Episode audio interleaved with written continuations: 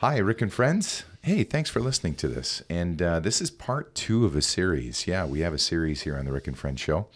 Um, this is a fellow I brought in, oh, gosh, I want to say like 60, 80 days ago. Tough to get him back because he's so busy. He's doing good work. Uh, his name is Darrin Taylor. And Darrin, welcome to the show. Good to be here. Happy to be back. So, Darrin, your your past. Let's just give uh, listeners a little bit of a quick overview, just to get them back up to speed. You are in a space. You're in a in a category, I guess. What would be your official title position, just to give them some context here? Um, well, I work for a Canada-wide organization in the addiction treatment field, um, primarily in business development, working with large employers and helping them craft and manage policies around substance use in the workplace. But my background in private practice is as a counselor and interventionist and outpatient treatment provider, case management, um, that stuff. So I, you know, I've been swimming in the mental health and addiction space for almost 20 years. So today we uh, we have many things to talk about. Obviously, uh, we're into January. Personally, a lot of people are are looking at new ways to live their life. They're looking at resolutions.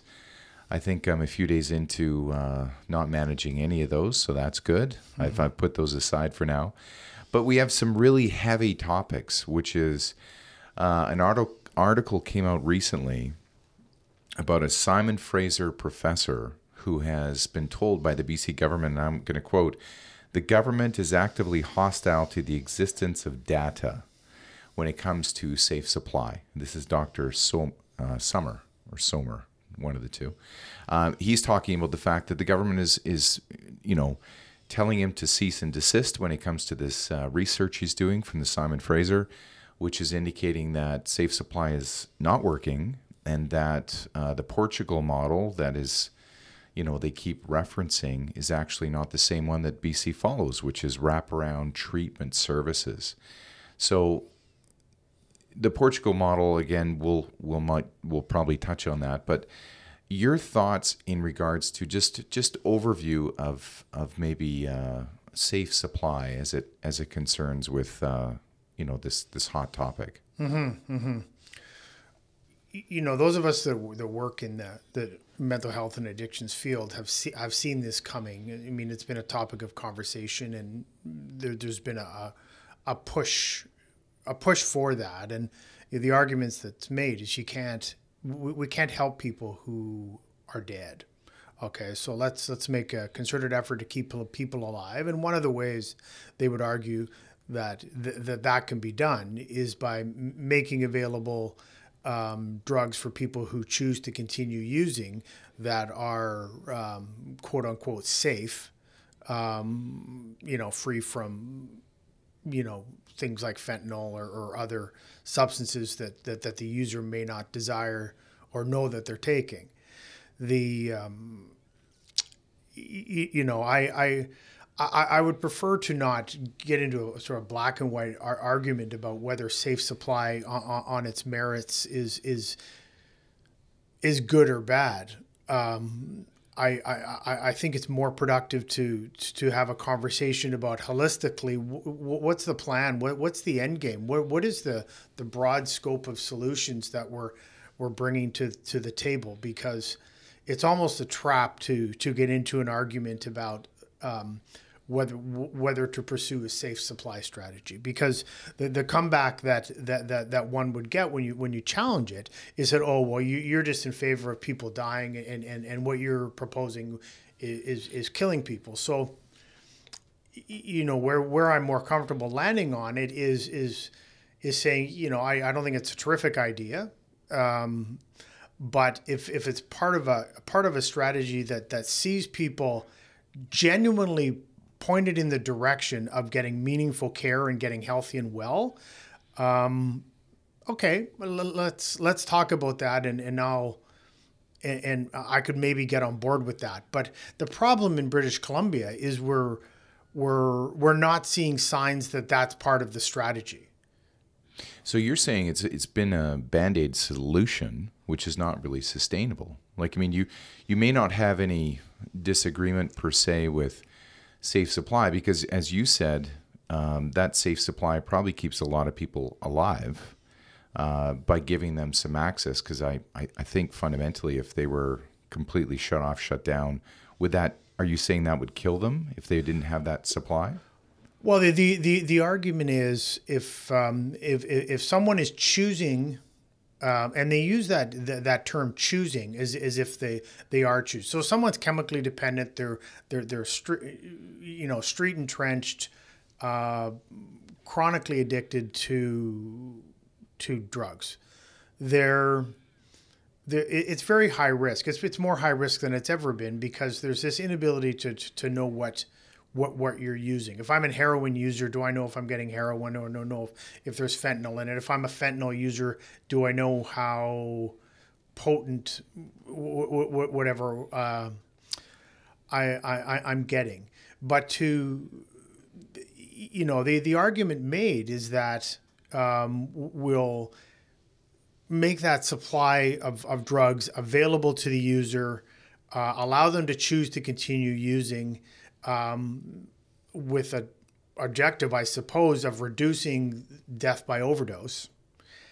Um, but but but there's this insidious nature to to to that to that strategy, or at least some of the proponents of that strategy, that suggests that continuing that way of, of, of living is, is, a, is a legitimate, valid choice uh, that people are entitled to make. And that those of us as healthcare providers um, or, or, or, taxpayers in the province um, ought not get in the way of that decision and, and ought to be part of a mechanism that supports continuing that.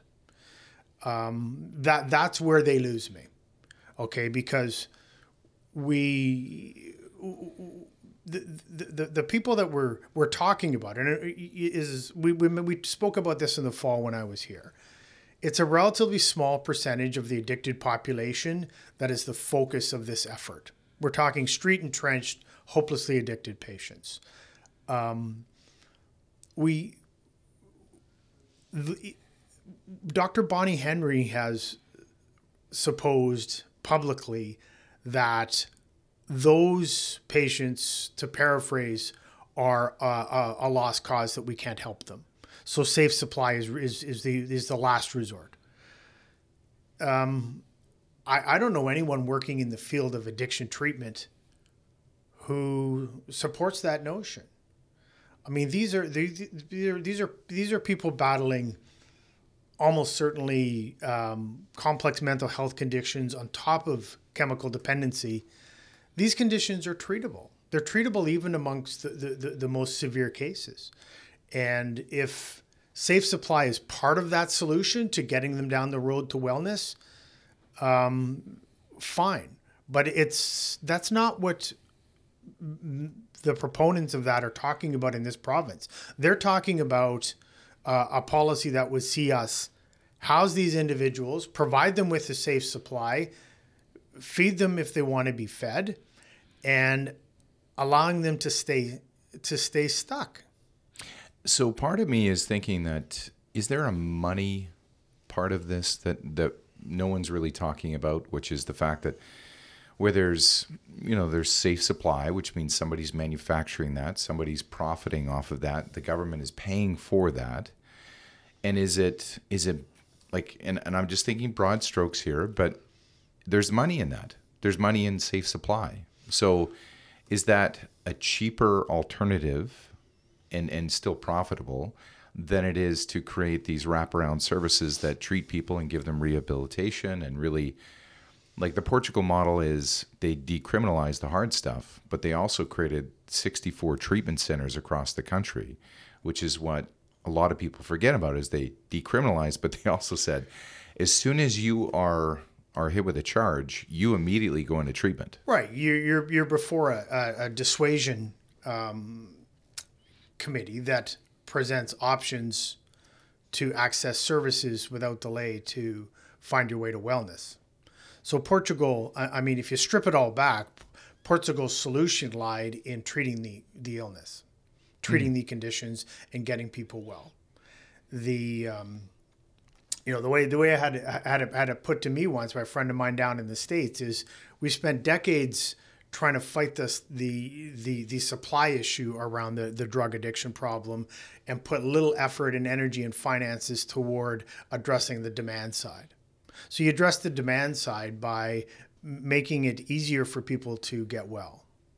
And and and that's that's what Portugal did. That's by and large what Alberta is currently doing. The, province next door is is is building treatment centers, uh, recovery oriented systems of care long term um, communities for people from all so people from all walks of life can access care without delay.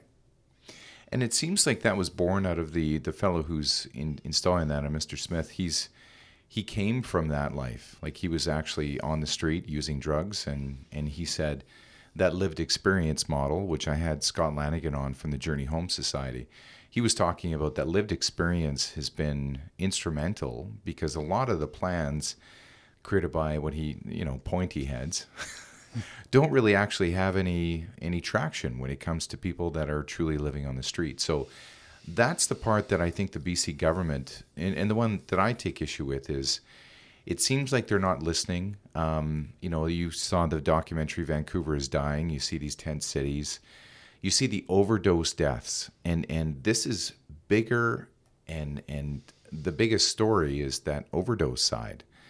And when you look at the same time frame for Portugal, we're talking minimal, if none, overdose deaths. And then in Vancouver, well, in BC, it's like 2,000, 2,800. Like, I mean, we're talking massive proportions. So yes. it's not working. And that's the part that is you know would would you would think would would really initiate some action. You would think that, but Rick, how long does it take before people stand up and say it's not working? You know, things are getting worse instead of better.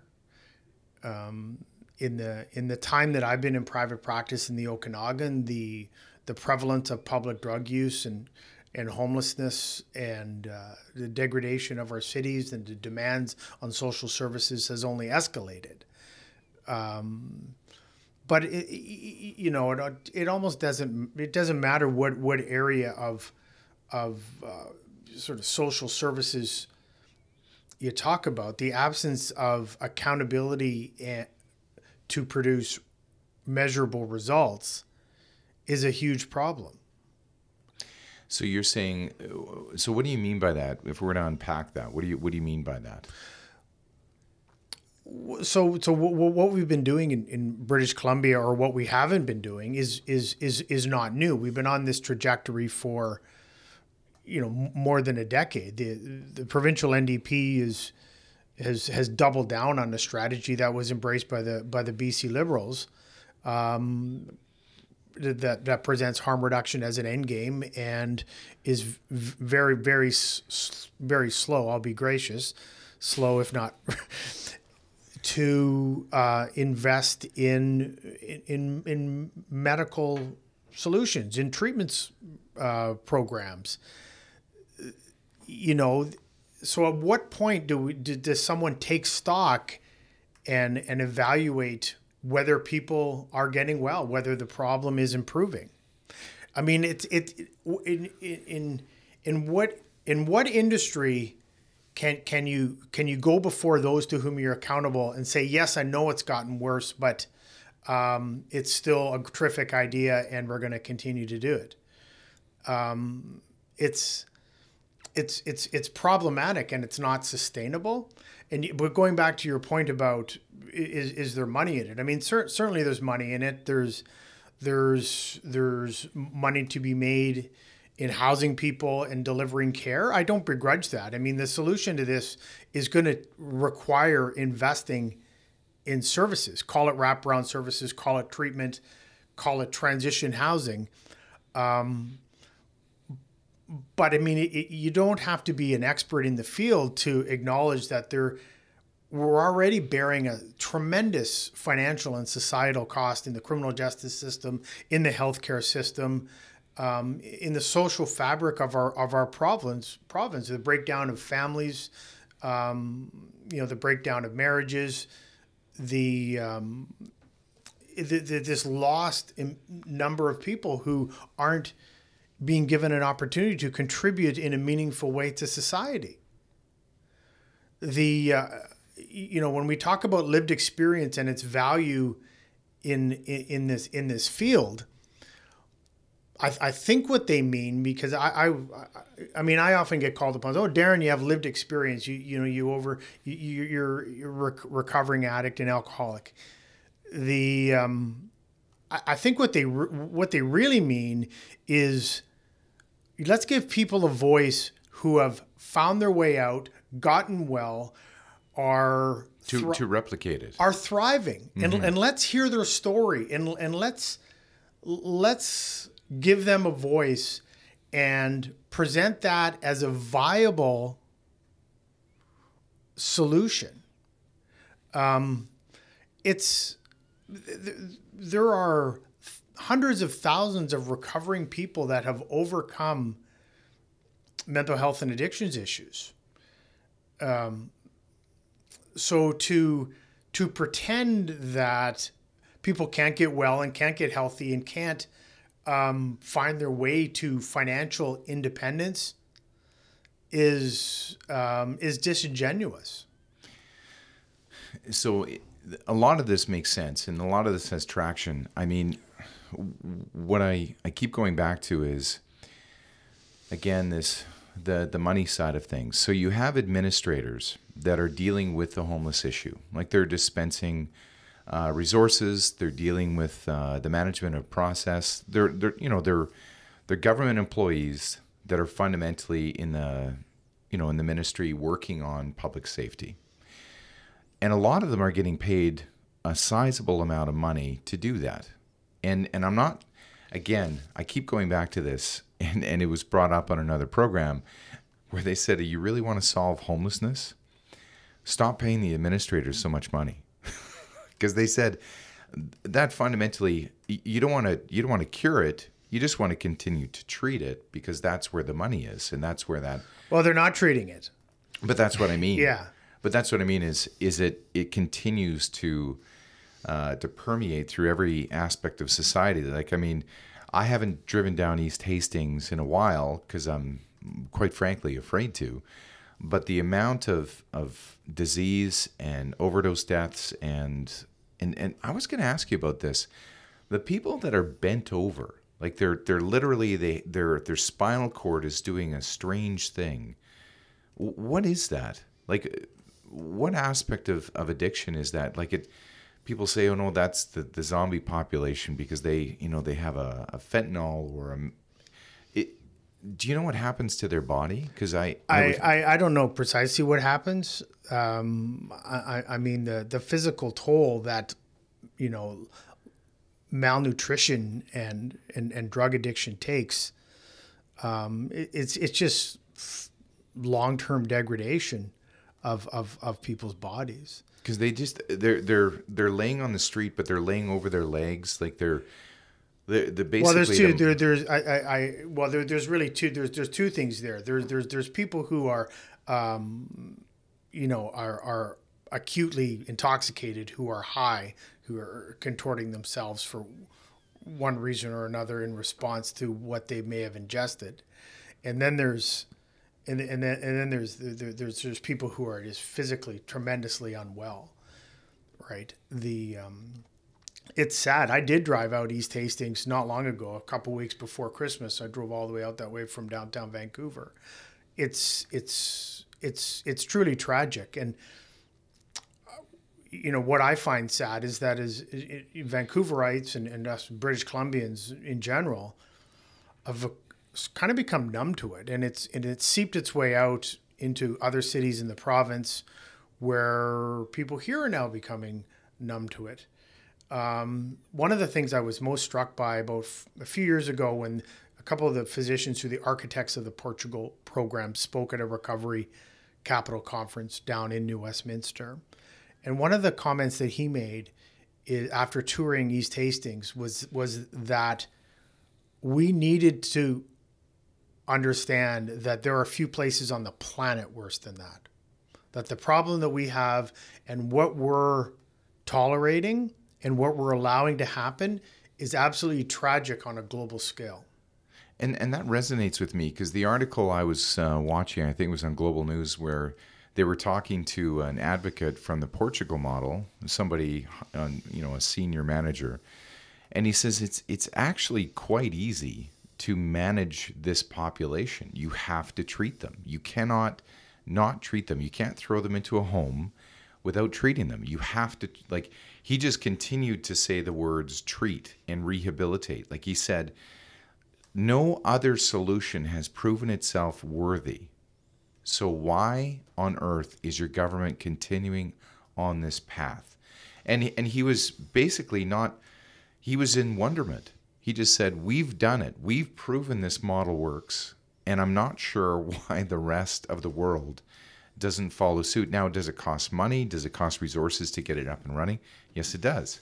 Yeah, but part part, part of what we're up against is incredibly powerful advocacy on the on the part of people who have convinced the provincial government that this is the the best path forward. Pivot Legal Group, by chance? Among among others, mm-hmm. I, I I would suspect. Um, I mean, I I respect different opinions, but if if that se- seems to be the voice that's been the loudest and the voice that's been heard by the provincial government, that um, I, I I don't think what they're saying is that treatment doesn't work. What what, what they would argue is that we can't force people to do anything they don't want to do. Right, which is you know based on a on the legality in the penal code. It is.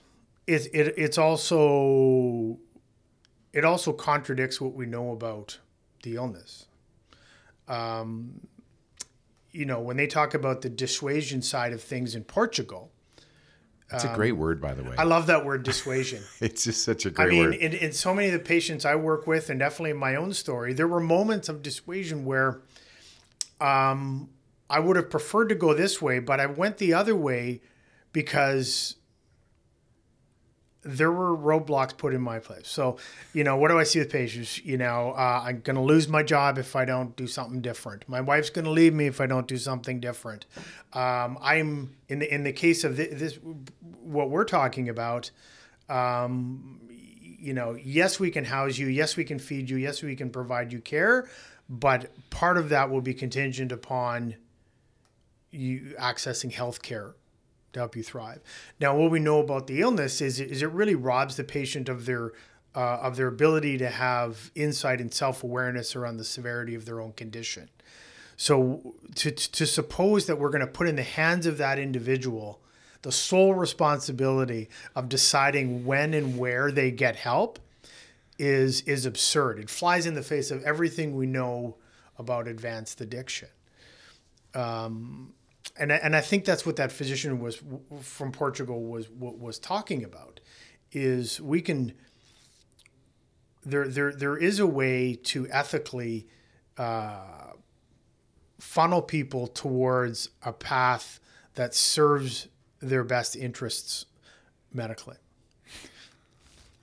So that's an interesting thought. Like I'm I'm just blue skying here, but I'm thinking about a world where we because you hit the nail on the head. At that point in their lives they do not have that cognitive function to say i'm in trouble here. I need to get help. Everything is speaking to the to the other side of it which is i need more and if i just get a little bit more then i'll be fine. Right. So the and and you know you talk I think it's it's easy to blame the government or the, the, the managers or the civil service in charge of administering these. I, I don't blame them because, you, you know, we. Oh, I think I, we should blame them a little. Yeah, bit. There, well, there is some there is some culpability, but a, a, a big part of this the, the, this problem is this refusal to acknowledge that the, the, the, the, for those particular individuals that are suffering, their hierarchy of needs is substantially different than what yours are or what mine are sitting here. The number one on their needs is their relationship with their drug of choice. Everything else is second. So, you know, family second, uh, eating is second, st- staying warm and dry is secondary.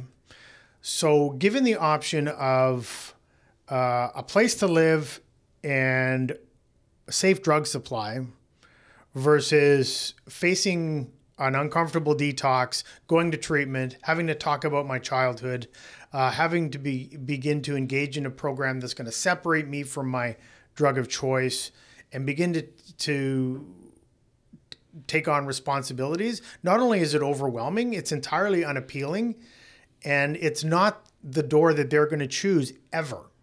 And and when I do a deep dive into the people I've known who have suffered from any kind of addiction, alcohol or otherwise, they don't want to give up the life and the friends that they have. Like fundamentally, that is their social circle for whatever reason. That's their network, that's their mm-hmm. structure, that's where their foundation lies. So you're basically saying take a big jump off of what you currently know and go into the abyss. And I think that's the unknown for a lot of people. Like they know this is not going well. I'm not like I'm not doing well. I've lost my job. I lost my family. I lost my friends. Yeah. My source of income. However, I know this place. It's the devil you know versus the devil you don't. And and what you just described is a significant barrier for high functioning white collar alcoholics that I, I, I, deal with in Kelowna. So, uh, uh but tr- treatment, part of the treatment process is about helping patients overcome that and understand the the loop out of that because they're they're part of that delusion and that that that that, notion that th- this is a lifestyle that I, I I want or I need or I'm more comfortable with. Um, I mean that's the, that's sort of the, the baffling part of of especially with alcohol to you know that patients are able to convince themselves of things that from the outside sound insane. Mm-hmm. Right? The, um, you know, I, I, I, I, I watch churches uh, in the Okanagan go to the streets of Kelowna and Vernon and hand out backpacks and mitts and toques and things um, terrifically well meaning. I mean, people with huge hearts and they're out helping people and and um, and then and then they wonder why days later the park is littered with all these mitts and toques that they wanted. Um, it's because we we make the mistake of imposing what we would want mm-hmm. if we were cold and living in the park versus what that poor soul wants, which is that next fix. Absolutely, and, absolutely. Like I, I and yeah. that happened here too, where we had uh, they were displaced from um, Leon to the northern sector, where they were uh, at the base of I think it was Knox or something like that. And people kept dropping off blankets and and coats and and uh, you know really feeling good about themselves, like having their children bring them forward and place them at the feet and then the city said, Stop doing that, please, because every day we are clearing up thousands of pounds of right. this of this waste. Yeah. And they said it's thank you, your heart is in the right place. However, the mechanism here is not in place. Yeah. But people people societally people don't know what they don't know. The and and you know, as as much as there's there's a hunger to talk about this problem and the problems on our streets, homelessness and and and and, and drug addiction, I I, I want to bring it back to to the the larger problem of how can we address this proactively earlier on before we're faced with a person who's living on our streets and and we're going to leave that thought uh, in a second. We're going to be back with more uh, Darrin Taylor because this is a profoundly insightful conversation. Um, let's talk about uh, D6 Print Studio. They have large format printers. They can print anything and everything really quick, actually. And now is a good time. January, good time for signs, big signs, really big signs. Uh, the other one is uh, special thanks to Pereira. They're a fine jewelry store located on Tutt Street, and they are well, they have a whole bunch of big brand names, Tacori to name one of them, um, and a really good place to buy engagement rings. Yes, it's that time of year as well. We'll be back in a bit with more Darrin Taylor. Okay, we're back with uh, with more Darrin Taylor, and we're talking a lot about uh, addictions and, and and various things like that. It you know, in in a sidebar, it is January resolutions uh, that kind of thing. I've heard about dry February and dry January and and and various other things. Do those do those actually stick? Like are are, those a, few f- steps towards success for some people? I mean, you're in that you're in that space. Does that you know, does that does that help anybody? Uh, it can. Um, it really it depends on the on the individual's relationship with alcohol and and what's behind their reason to even consider that. The um, I've I've I've definitely seen it happen where, where people are surprised to learn that uh, one or two weeks in they break that resolution because their compulsion to have something to drink overcame them. The uh, uh, the danger is if if I've got a let's call it a problematic relationship with alcohol, and I can go through January, I get to January 31st, and I didn't have a drink the whole month. That tells us something. Um, but does that mean that my relationship with alcohol wasn't problematic and, and doesn't warrant looking under the hood? There, you know, the, the, the majority of people's relationship with alcohol is such that considering the need to take a month off wouldn't even be on their radar, mm-hmm. right? What we know statistically about alcohol consumption in Canada is approximately one third of Canadian adults don't drink, another third rarely drink, and the top 10% drink more than the rest of us combined. So, for the majority of Canadians, the the idea of taking a, a January off of consuming alcohol doesn't carry a whole lot more meaning than suggesting we're going to take a month off uh, eating broccoli. Right. Yeah, it doesn't really have that same traction. Right. So if if it's suggested to me or I suggest to myself, you know, darn it, my New Year's resolution is I'm going to dry January. Um, listen, I'm an addictions counselor. I, I I'm a little more sensitive to these issues, but uh, the, the the fact that that someone w- would be considering that is a red flag. Does it mean they're alcoholic and they need to go to rehab? Certainly not. Um, but it's it's something to be aware of. Now you deal. You have a specialty in in the white collar professional who's probably high functioning, who, you know, basically does their job, doesn't really let it impede any part of their work, perhaps maybe, and uh, they still continue to to work. Now, is that is that a problem in itself? As in, okay, I'm just continue to run this this machine pretty hot, high RPM every single day. It's a couple of Advil and then get back at it. And you know, eventually the body breaks down or some catastrophic event happens and then they have to stop. But is that kind of does that happen a lot where they're just high functioning and they still continue to to keep going? It certainly happens a lot. The and the, the, the notion of whether someone's high functioning is is is often s- subjective. I, I mean, I may present as high functioning. Uh, people close to me suggested right up to the end when when I crashed and burned that I could present in, as extremely high functioning, but pull back the curtain, uh, chaos Right. broken relationships, trouble functioning day to day. But the the the, the idea of people functioning, uh, managing families, managing careers, um, you know, outwardly presenting as, as having it together, yet behind the scenes battling alcohol or drug use, uh, extremely common. I mean, that, that's the majority of, of, of, of patients that, that I'm confronted with. And one, one of the insidious uh, problems that allows that to perpetuate itself is what we were talking about earlier. There's uh, not only do the patients measure themselves against, okay, well, I'm not living on the street. I have a job and I have a home and I have a wife, and you know I can't possibly have a drug problem. Um, families do the same thing, right? Um, y- you know, I've, I've I've recently been contacted by by families w- with young adult children. Um, these are young people who I, I, I happen to have had cross my radar when they were in their teens, uh, battling substance problems.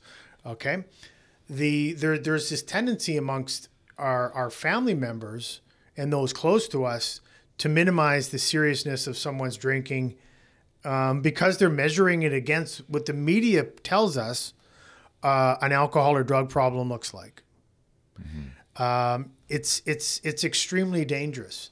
So if we're if we're going to really make inroads at uh, meaningfully uh, uh, I- impacting the prevalence of drug and alcohol addiction in society, the conversation has to start much earlier. Like there is so much work to be done to address street level drug addiction, but there's even more work to be done addressing it earlier on and changing the conversation in doctors' offices, changing what families perceive problem drinking to look like. Um, you know, stigma, stigma, stigma. We hear about the problem with with stigmatizing people with mental health and addictions issues. Um, that that's a genuine barrier to people accessing care. That uh, refusal to say to their doctor or or geez, you know, I've tried to quit drinking and I'm not sure I can. Mm. But it's even worse than that, Rick, because majority of, of family physicians would tell you that they're not sure how to respond to that question. And and that's something I've actually heard of is that the physicians don't have that. And again, I, I am not I'm not saying anything uh, horrible about about physicians in any regard because they, they look after us, but they're just they just don't have that network, the connections to say, okay, you are in section B, so you're going to go over here. Like they're dealing with such a backlog of patients already. For them to actually sit down and, and really be mindful about what does your path look like for six months, a year from now? Right. I, I just think we're overloading them with of course, much. Of course, of course we are. We can't. No one. I mean, no matter what profession you're you're in, you can't be an expert in everything. You know, but but but the problem with this is, uh, physicians are able to refer to cardiologists if someone has a heart issue, refer to an oncologist if a patient mm-hmm. uh, has cancer the the referral for mental health and addiction services is is often uh, extremely cumbersome, not at all user friendly, and clinically ineffective. I mean, if we're going to be really honest, um, the, the the resources aren't there for physicians to to help people.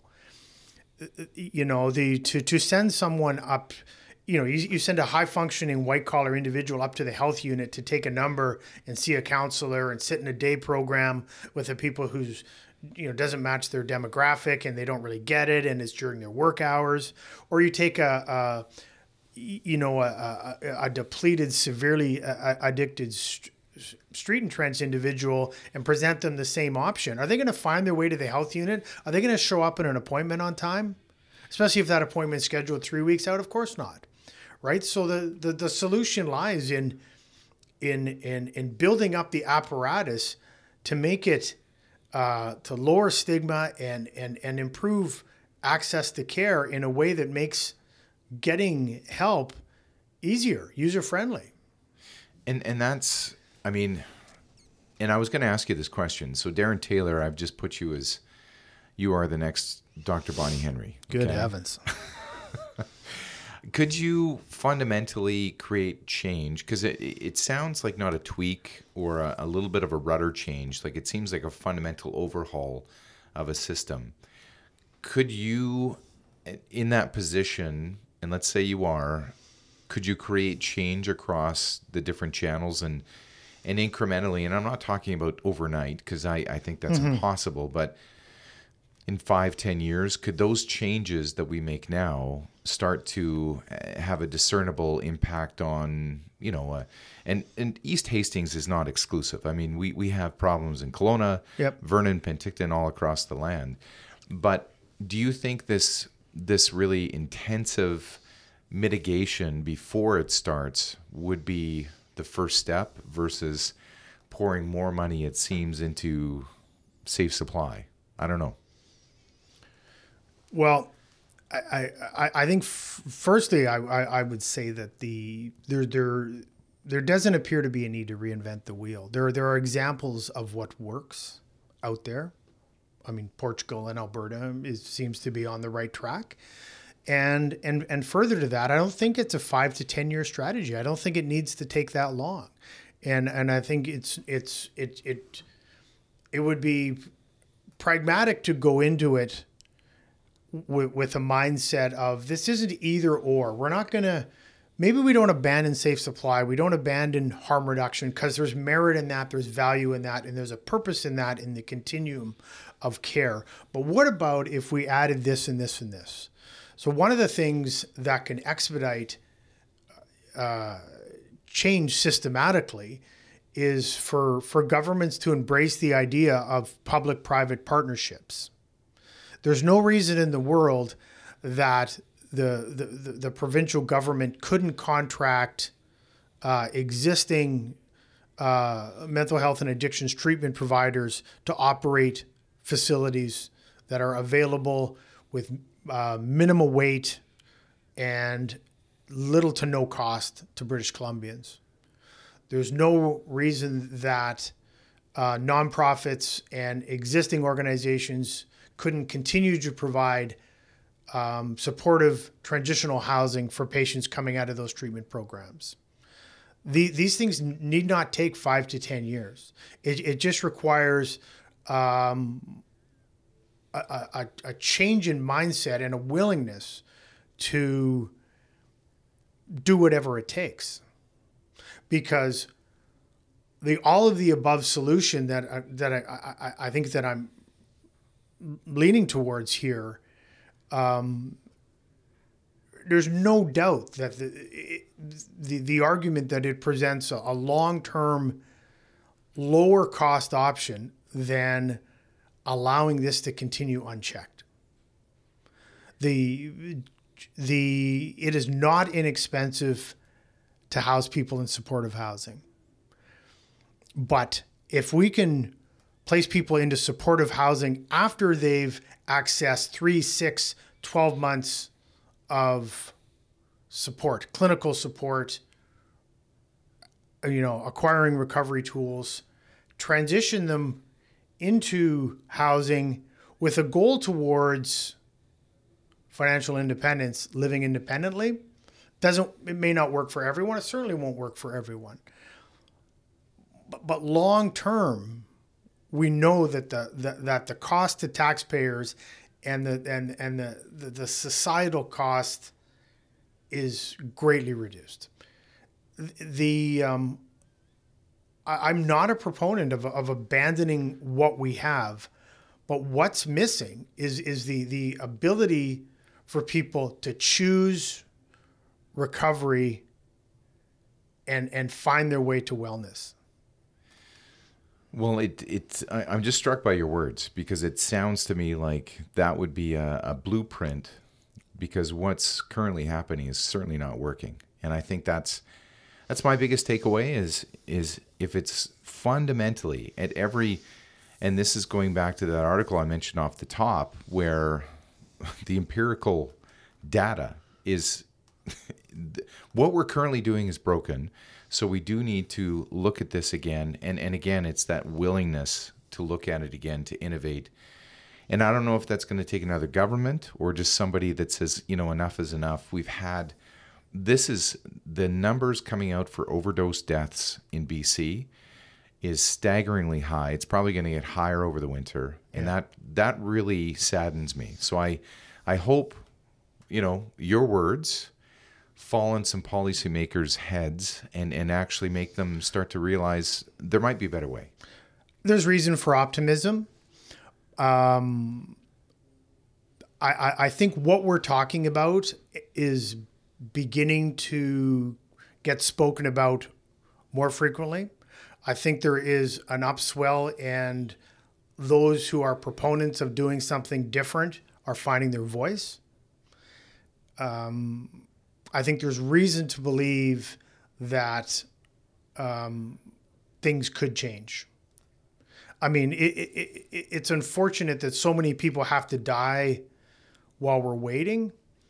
But uh, I mean, speaking to colleagues of mine down in the lower mainland who are doing terrific advocacy work and really beating this drum, people like Giuseppe Ganci at Last Door Recovery Center, just Giuseppe um, is doing phenomenal work in advocacy and getting the word out, working with media, working with politicians, not to uh, tear apart necessarily what's currently being done, but to add to it a pathway to wellness and, and implement recovery oriented systems of care that um, help people find their way to getting well. The, the, the winds of change, I, I, I firmly believe that that change is coming. And I think there's quietly uh, a growing appetite to do something different that is, I think, in large part thanks to what the successes we're seeing in Alberta. And there are other provinces that are going to embrace what Alberta's doing. I firmly believe before British Columbia does, and um, it, it will just it just be a matter a matter of time. Listen, let's leave it there. Yeah. Because I, I like leaving on hope. Yeah, so do I. Darrin, thank you so much for sharing your time and insight. I mean, as always, uh, two part series. Let's make it a series, my friend. Thank you very much.